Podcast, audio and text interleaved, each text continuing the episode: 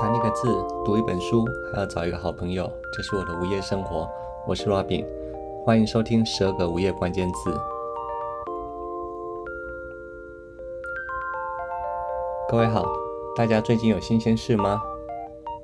本集 Robin 将分享一下跟财富有关的故事，接着我会分享科扎克犹太区隔离日记、儿童人权之父最后的回忆录与随笔，这书名很长，我会分享这本书。后半段呢，我会邀请我的好朋友彭宇加入，他会跟大家分享一下财富思维，还有透露一点自己的投资理念。期待本集呢能拓展大家对财富的视野。一开始呢，我先分享一下 Robin 最近的新鲜事。我最近呢去听了画家吉米的讲座，他在讲座中呢分享了一幅画背后的故事。那幅画的主角是一个铅笔。吉米就这样说，在画出这张满意的作品时，我已经画了30-50张，不知道要画什么了。突然就想说，那只好来画铅笔吧，来画香蕉吧。然后又刚好他把这个画得很可爱，那这些一切就成立了。可是吉米说啊，其实我们并没有办法一开始就因为想要画着一张很棒的图，一坐下来就会画出这支铅笔来，这是没有办法的。所以呢，累积跟纪律是创作非常重要的事情。吉米的这一段话呢，让我想了很久。累积、纪律这个创意的观点，这是我最近觉得很新鲜的事情。因为啊，我上周就破坏了1周1集 podcast 的纪律。我原本想说1周可以录1集的，原因呢，是因为我上周觉得自己的工作压力还有亲人生病带来一点心情的低潮，而选择了不去履行自己这个最初给自己的承诺，所以1周1集这件事情我就中断了。吉米刚才说的那个观点呢，当下就打醒了我，也让我一直回味到现在。接下来呢，我进入这一集的关键字财富，我会这样子诠释财富2个字。我第一次去兰屿的时候呢，认识了当地的民宿主人，他会拿着鱼枪去大海捕鱼啊，应该说大海里打鱼，他用潜水的，而且没有带任何的潜水用具。晚上呢，他会揪我一起吃他当天捕的鱼，当然还会配上当地的芋头。我都叫这位民宿的主人叫马浪，马浪就是在兰屿话里面呢叔叔的意思。马浪呢跟我说，其实兰屿很方便，因为大海就是兰屿的冰箱，芋头田呢就是兰屿的谷仓。一直到现在我都觉得这句话很美，大海就是兰屿的冰箱，芋头田就是兰屿的谷仓。所谓的财富就是这样子吧，你的价值观会决定了财富的富足或者是匮乏。也就是说，你若在意的事情是别人给的，那么永远就会在外界的价值观后头追赶，你越是追赶越是痛苦跟贫乏。关于财富2个字呢，我再分享另一个故事。若你在网络上搜寻你的人生剩不到 22K， 你的人生剩不到 22K这个关键字，你会找到一部金世杰主演的短片。这部短片呢很厉害，因为它里头就提到说，比起薪水那个 22K， 还有另一个 22K 是需要担心的。若是说我们以平均年龄82岁来算的话，82岁是终点，然后以大学毕业22岁是起点，这中间总共有60年，把60乘以365，那就是21900。这刚好是一台 iPad Air 256G 的价格啊，扯远了。21900呢，就代表说你从毕业到82岁，我们的生命也在22000天中来倒数，很有意思吧？我们太容易专注在金钱数字上面，关于时间、关于生命、关于价值的难题，都被避重就轻的推移了。分享完财富2个小故事之后呢，我想要推荐一下这本书《科扎克犹太隔离区日记》，它的副标题呢是《儿童人权之父最后的回忆录与随笔》。这是一本呢会读来令人哀伤的故事，应该是说我介绍过的书里面最哀伤的，但反过来也会带给你无比的勇气。科扎克呢，他是出生于波兰华沙环境优渥的一个犹太家庭，他是一个知名的儿科医师、作家、教育家，也是一个社会运动者。他一辈子呢都在为人权、为儿童人权还有教育来努力。他也被称作波兰儿童人权之父。在二战的时候呢，他就婉拒了外界的求援，他就在1942年呢，陪同自己所收容的犹太儿童前往集中营，之后呢，也和这些孩子一起被送去灭绝营。灭绝营呢，其实就是处死的地方啦。当时呢，每天呢都有数千人被送去灭绝营，光想到那个画面就让人难过。这本科扎克犹太隔离区日记呢，就是他生命中最后3个月所写下的，因此我才会说这是一个令人哀伤，可是又会带给你无比勇气的书。接下来呢，我想要念2段话来跟大家分享一下。第一段呢，是译者林蔚云在序中写到的，就译者写的。当我们想到犹太大屠杀，我们想到的就是黑暗和恐怖，以及好可怕，不忍触睹，痛心，怎么会有人做出这样的行为？我们的反应是正常的，人道的，但是这样的反应呢，并不会让我们对大屠杀有更多的理解，也不会让我们对当下有更多的警觉。历史呢，是会重复的，但光是在看到悲剧发生时感叹历史重演，不会让历史不再重演。唯一可能让历史不再重演的方法是正视历史，定睛凝视那时候到底发生了什么事情。我觉得译者这一段写的真的非常的好，就是正视历史。为什么 Robin 呢会在这一集想分享这一本我正在看的书呢？因为我觉得台湾现有的民主、经济还有社会自由，包含我们现在在疫情的状态下还是很安全的，其实这都是很难得的财富。但是很多人呢都是带着批评的眼光来看待社会中的很多事情。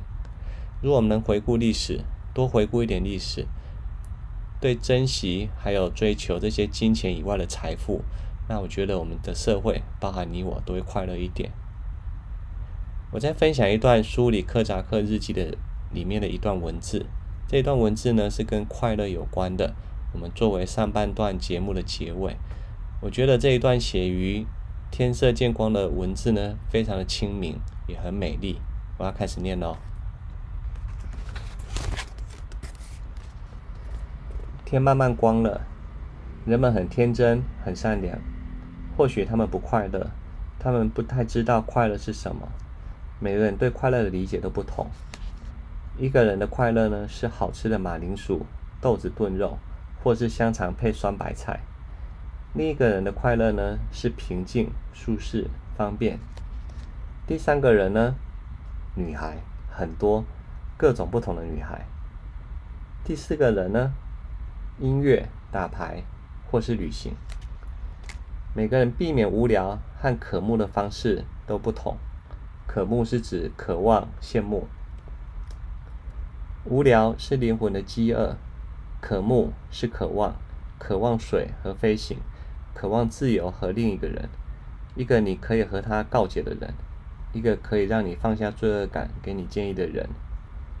建议、告白，一双可以聆听我的控诉的耳朵。灵魂在拥挤的肉体牢笼中感到渴望，人们觉得认识死亡是生命的终结，但死亡只是生命的延续，是另一种生命。即使你不相信灵魂，你也得承认你的肉体会继续以青草、云朵的形式存在，毕竟你是水，也是灰。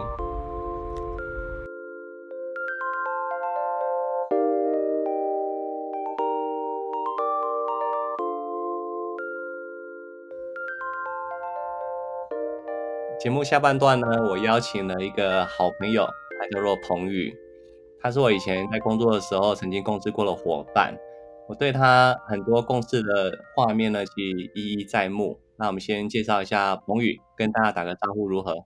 嗨，大家好，我是彭宇。彭宇现在其实是在屏东，对不对？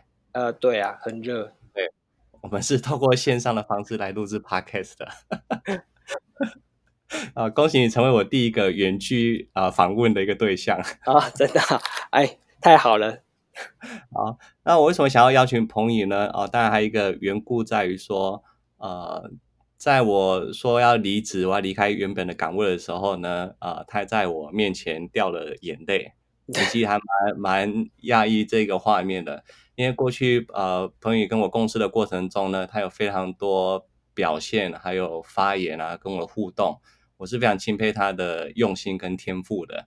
那既然我要离开前面的岗位，竟然有人可以为我掉泪啊，很可惜我也是女生啊。OK 好，今天找方宇来呢聊一个比较难的一个话题，叫财富这个关键字。那一样第一个问题都很难的，就是彭宇，你觉得你对财富这两个字啊，可否三两句话说一下你的观点呢？好的，财富的话呢，大多数的人可能想象财富它是有形的东西，但对我而言，我觉得最珍贵的财富是，一个是时间的自由，一个是家庭的和谐。那这两项其实是看不见的。那不过呢，为了达到这两个目的呢，其实看得见的财富就是钱，还是必须的。对，所以钱对我来说是工具。那我刚才讲的后两者才是我最想追求的财富。我蛮喜欢你的观点的。第一个是钱是个工具，因为太多人都把它当目的了，真的。下一个呢，你也让我想到，我最近可能看太多政治新闻，你和谐就让我想到和谐中国，自由让我想到自由台湾。所以这边有代表政治立场吧？我真的自由跟和谐是很重要，因为我们常常很多人追求自己的过度自由，而忘了跟周遭或跟环境的和谐。的确，这是我蛮同意的。那下一个呢？因为你刚提到说财富或者金钱是个工具嘛，对。那我还蛮好奇，你平常在买东西这件事情上，你都会注重些什么呢？你就是买东西的判准是什么？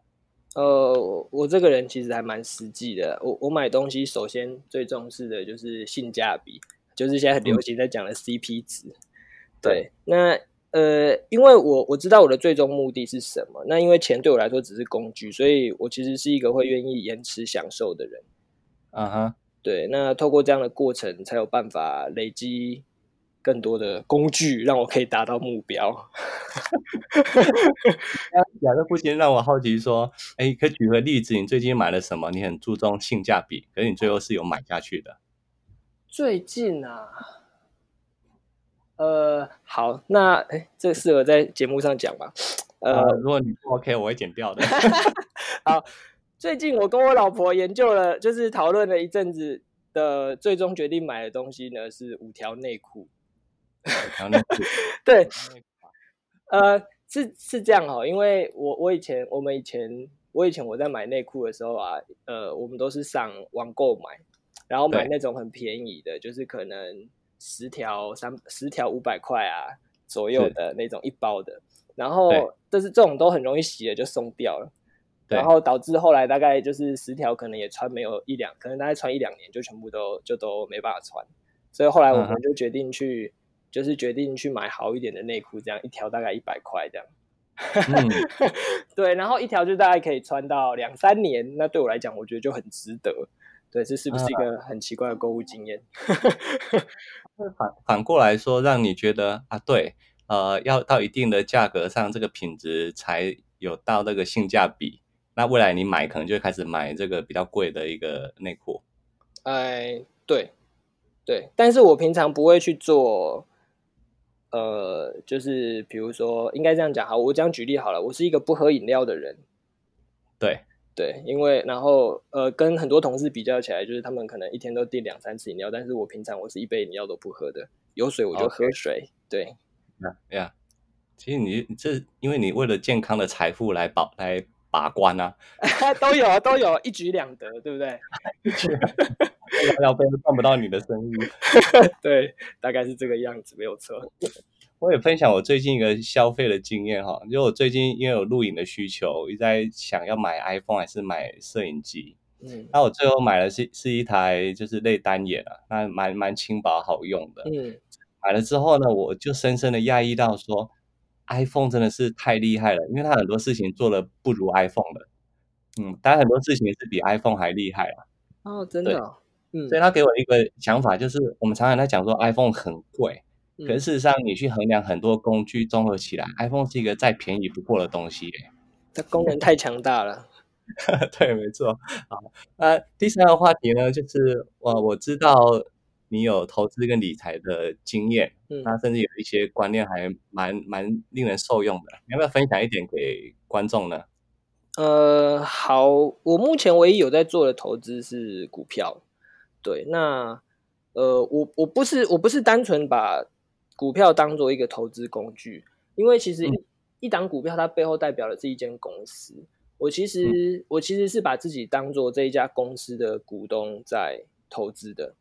那其实如果要讲投资的观念的话，非常简洁的去说明的话，我的投资观念就是要找到一家真正好的公司，然后在它的价格低于这家公司价值的时候买进，然后长期持有，一直到它的价格远超过它的价值的时候卖出，就这样而已。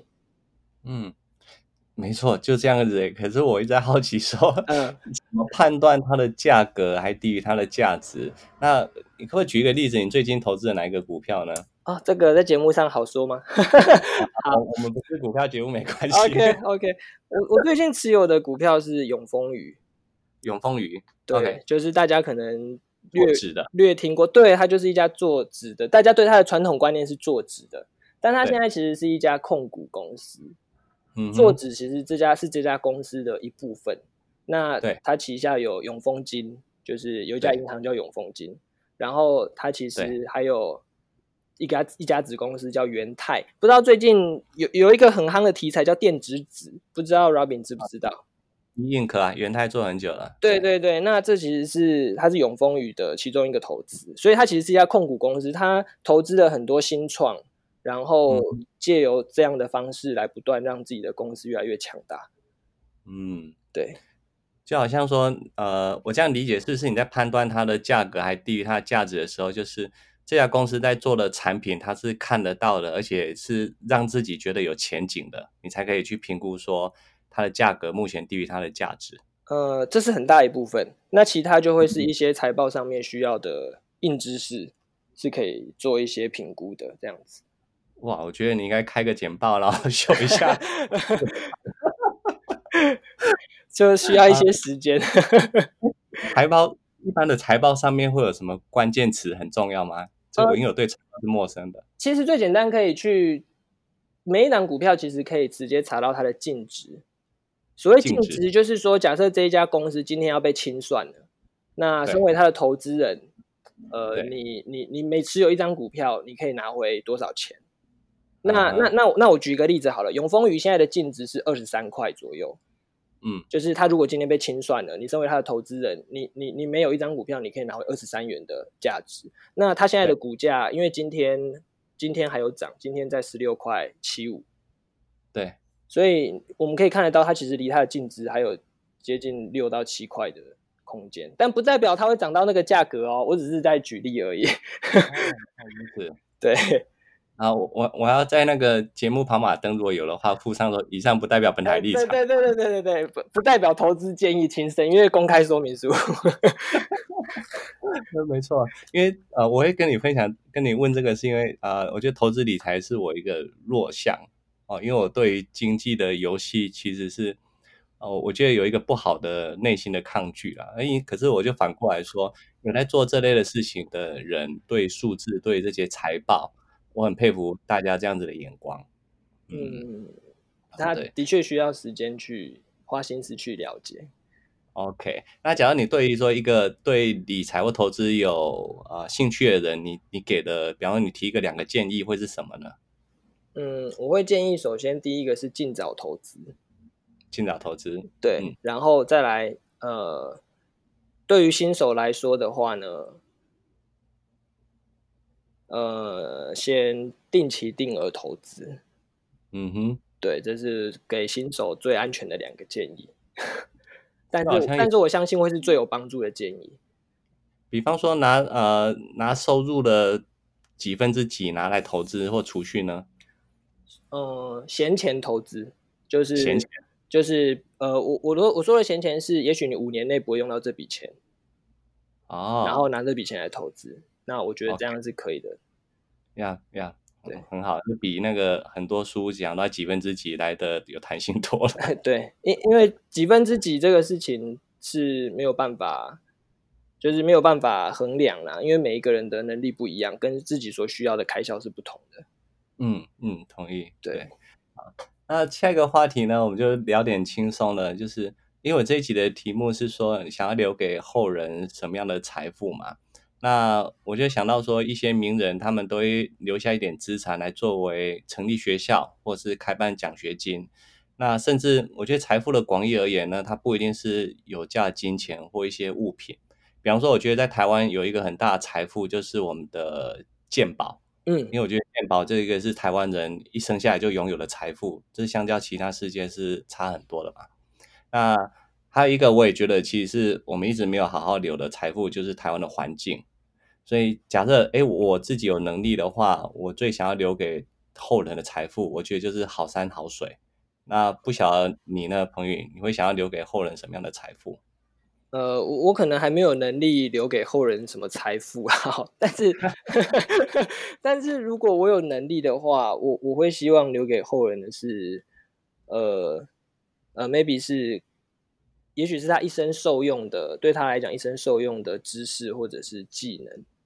是，对，因为有大部分人直观的想到财富可能是金钱啊，或者是房子啊、财产啊什么的，但我觉得这些有形的东西其实有一天是会花完的。然后另外我有一个想法是，如果不是靠自己的努力去获得的东西，其实它很容易就被浪费掉。像我其实就是一个小时候会乱花零用钱的小孩一直到长大自己赚钱之后才知道其实赚钱很难，花钱很容易真的。对，所以就像我现在我是从小就会想要给我的小朋友正确的，比如说正确的价值观，然后正确的理财观念，那让他能够在未来的时候能够有正确的待人处事的方式这一些的，那他未来他有这些东西之后，他自己在社会上能够立足，能够去让自己获得更大的成就，我觉得这比较重要。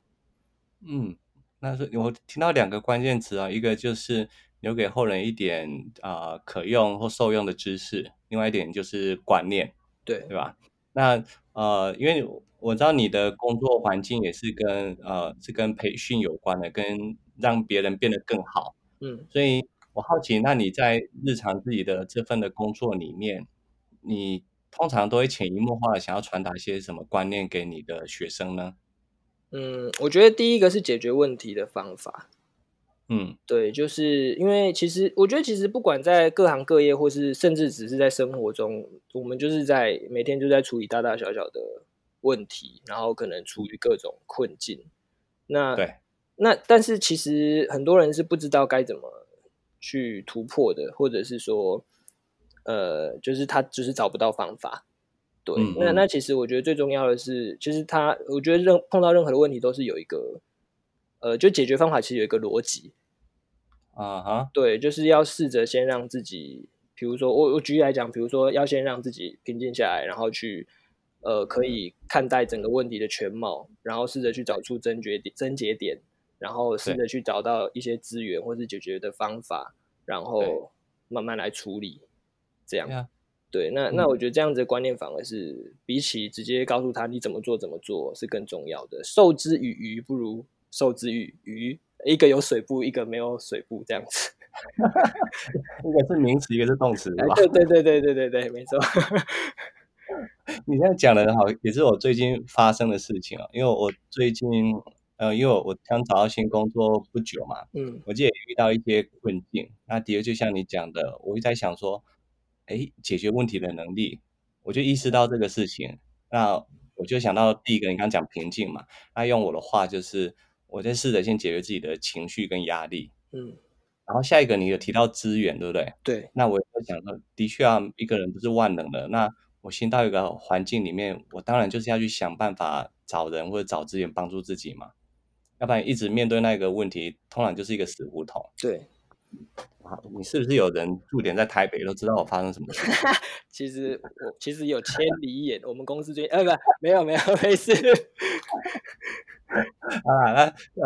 间接近尾声了，我想要问最后一个问题哦。我每次都问来宾说，因为我的最早设定的听众是在找工作的人，或是有工作可是也在考虑换工作的人。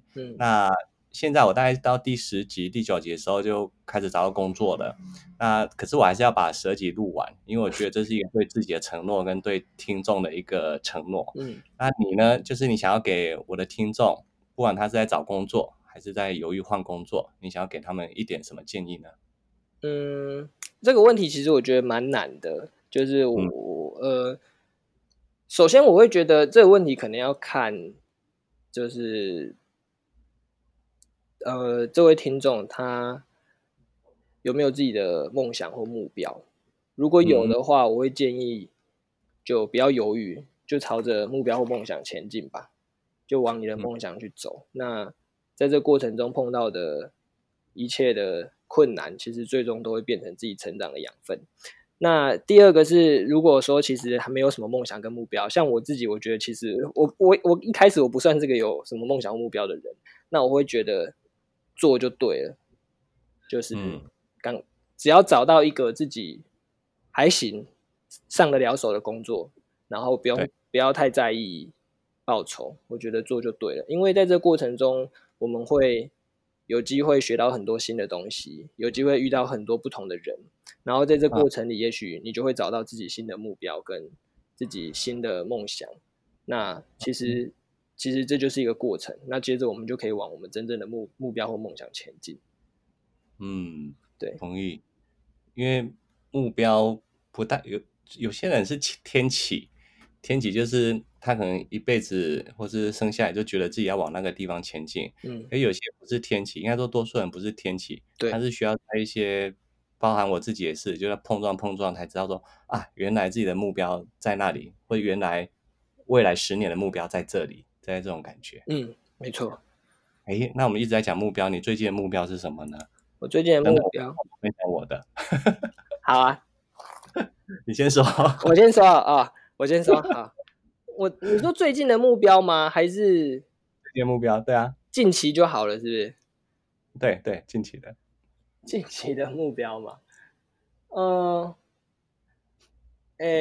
期的目标，因为其实我在同一个单位里面，其实算是换了一个新的工作内容，然后这个工作内容其实还没有做很久，到现在大概做1年吧。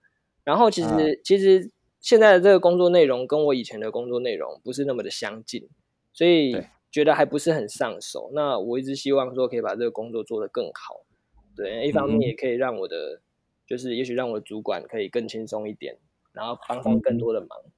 对，所以我短期的目标是希望可以让自己在虽然1年了，好像还没有做到很好，感觉实在是有点逊，那我希望可以更好这样子。不会啦，但你有一直心里挂念的这个目标，总是一直在变好的啦。对，我希望是这样，朝这个目标前进这样。对，那我也分享我的就是我最近马上就东看书西看书嘛。我有很喜欢一个作家叫松浦弥太郎。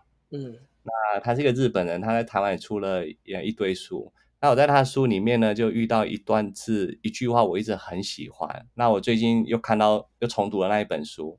那一句话是说每天起来呢，就想办法让自己成为一个别人看到自己就会很开心的人，或是觉得很有帮助的人，那就是一个很好的一天了。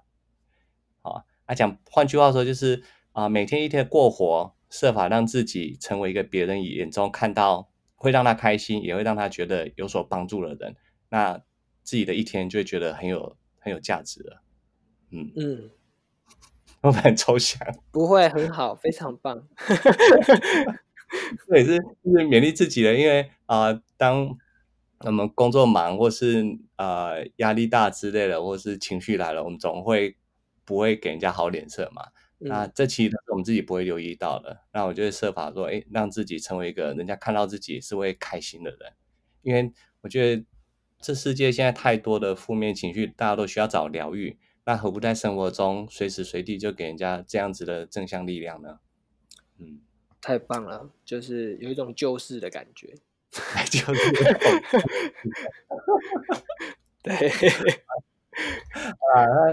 很谢谢彭宇的分享，谢谢 Robin。在百忙之中来抽空，然后上线来参加这个 podcast 的。哎，那我要来一个机智问答，请问你有听了哪一集的 podcast 呢？我回去，我待会就会把全部都听完。好了，我知道你很忙，然后我也知道说，哎，你一直把我的 podcast 放在你的预播的播放列表。对，真的有放。不瞒你说，哎，那个有些人哈，他是睡前听了，他说，哎，可能还没有听完就睡着了，也许你可以试看看。哦，好，那我之后这个礼拜就把它每一天都播这样子。好哟，那我们再次谢谢彭宇的来访，谢谢 Robin， 谢谢。